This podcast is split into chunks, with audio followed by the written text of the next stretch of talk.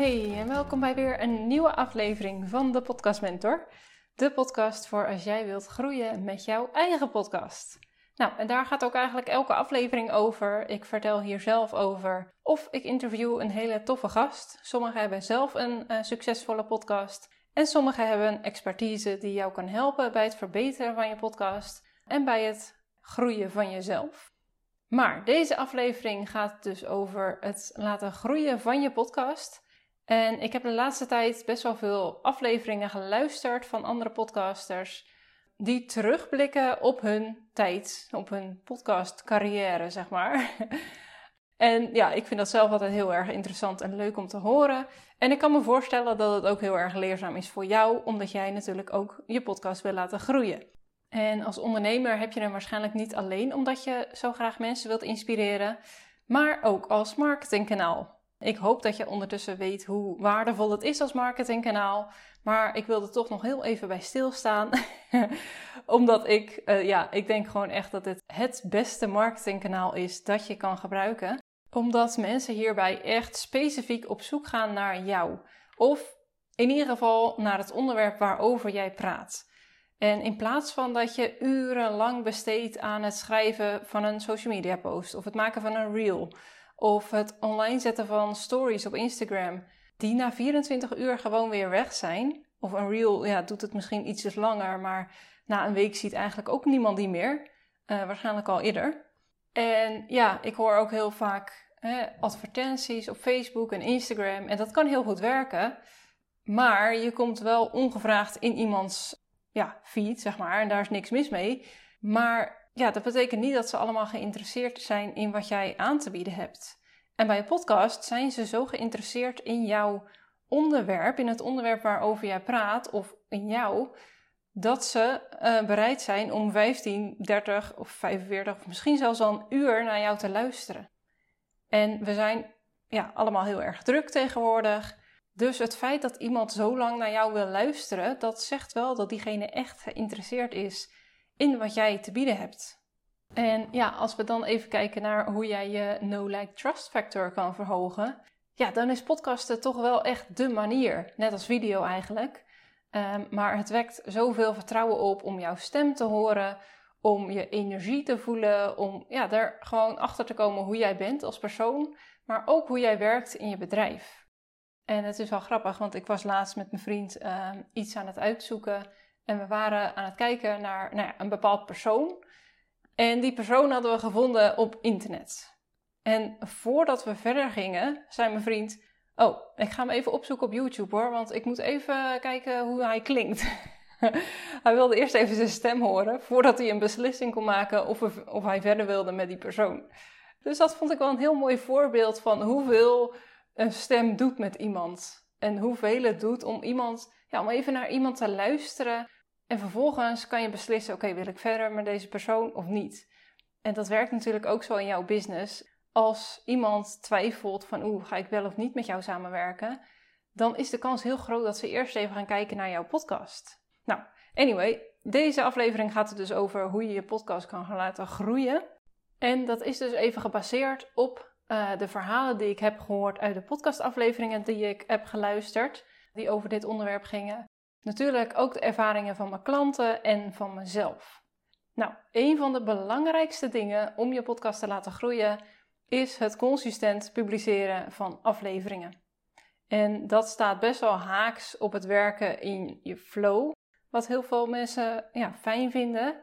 Maar het is wel echt een manier om je podcast te laten groeien. En het werken in je flow, dat kan even goed samengaan met het consistent publiceren. Het klinkt misschien alsof dat niet zo is. Maar als jij in die flow zit, dan kan je natuurlijk, in plaats van dat je er eentje opneemt, kan je er ook vier opnemen. Waardoor als je niet in die flow zit, je ze ook niet op hoeft te nemen. En op die manier kan je dus wel zorgen dat je consistent publiceert, maar niet consistent opneemt.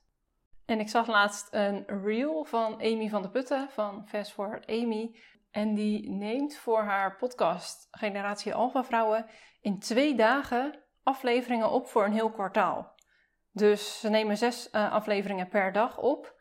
En nou ja, dan kunnen ze dus een heel kwartaal verder. Dus op die manier ben je dus achter de schermen niet consistent aan het opnemen. Maar naar de buitenwereld publiceer je wel consistent. En dat zorgt er wel voor dat mensen bij je blijven, omdat ze weten, nou, elke, nou ja, in hun geval woensdag, komt er een nieuwe aflevering online. En ik zie het dus zelf ook echt bij mijn klanten en bij mezelf. Uh, consistency is key. Het is echt zo. Want aan het begin van mijn podcastcarrière publiceerde ik niet echt consistent. Dat was wel mijn bedoeling, maar ik deed het nooit echt. en op een gegeven moment dacht ik: oké, nu ga ik het echt serieus nemen. Ik ga consistent afleveringen publiceren. Elke dinsdag komt er een nieuwe aflevering online. En het is zo'n verschil sinds ik dat doe. Ik krijg veel meer reacties erop. Er zijn veel meer mensen die luisteren, die elke week weer terugkomen, die precies weten: oké, op dinsdag om 6 uur uh, ochtends staat hij online. Nou, ik zeg niet dat ze om 6 uur ochtends al luisteren, maar ik zie wel direct op, op dinsdag al dat er mensen luisteren. Dus die weten dat mijn podcast op dinsdag online komt. En dat helpt echt om je podcast te laten groeien.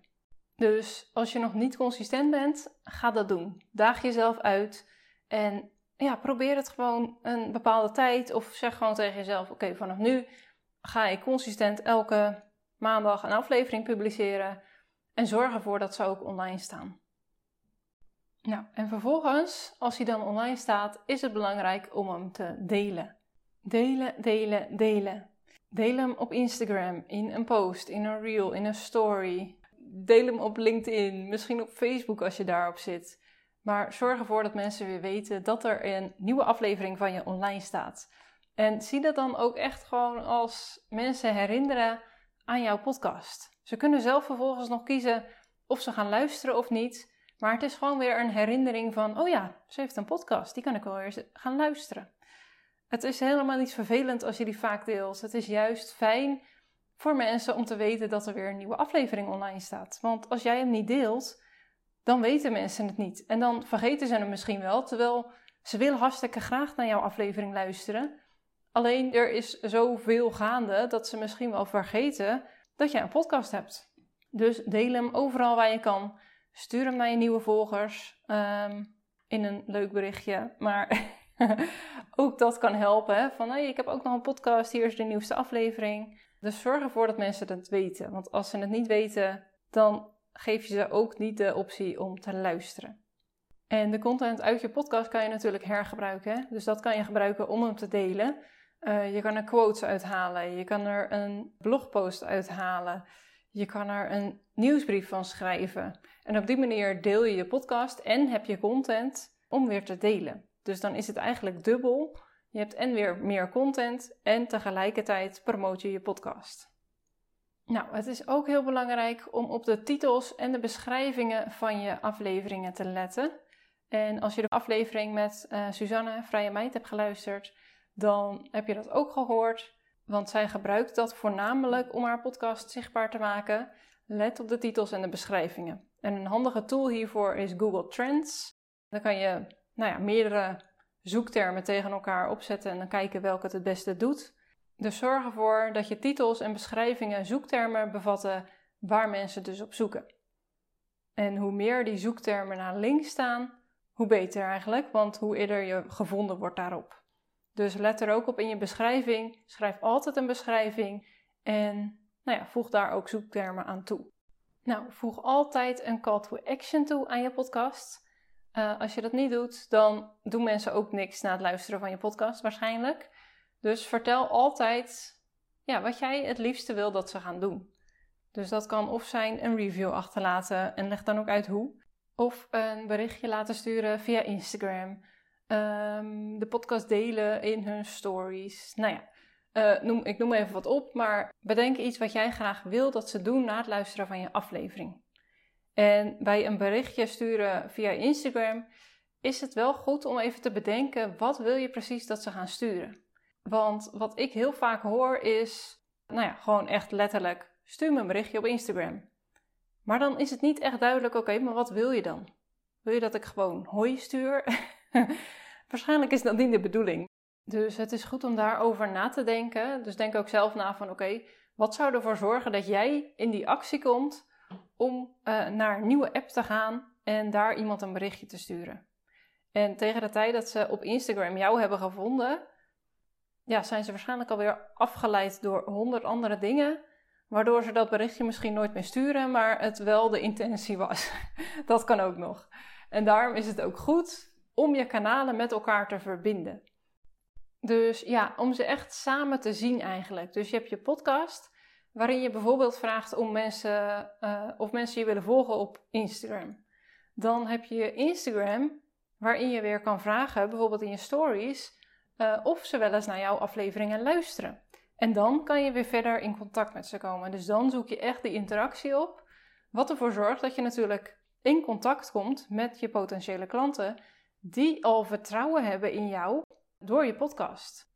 En op die manier kan je dan weer nou ja, verder met ze in gesprek gaan, uh, een kennismakingsgesprek met ze inplannen. En daardoor heb je kans dat ze klant bij je worden.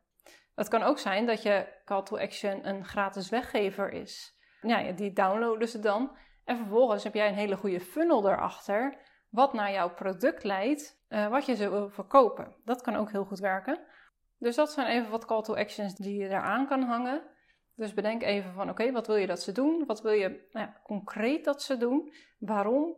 En wat hangt daar dan voor jou aan vast? Hoe heb je dat in gedachten als marketingkanaal? Nou, dus dat zijn een aantal dingen die andere mensen echt hebben geholpen bij het laten groeien van hun podcast. Meer luisteraars krijgen, meer klanten eruit halen. En weet je, dit is allemaal geen hogere wiskunde, dit kan jij ook. Dit kan jij ook allemaal toepassen. Dus ga dat ook lekker doen. Ga er lekker mee aan de slag en heb er ook vooral heel erg veel plezier in. Nou, ik zie je heel erg graag weer bij een volgende aflevering. Als je geen afleveringen wilt missen, abonneer je dan even op deze podcast. Dan zie je elke dinsdag een nieuwe aflevering verschijnen. Doei doei, tot de volgende!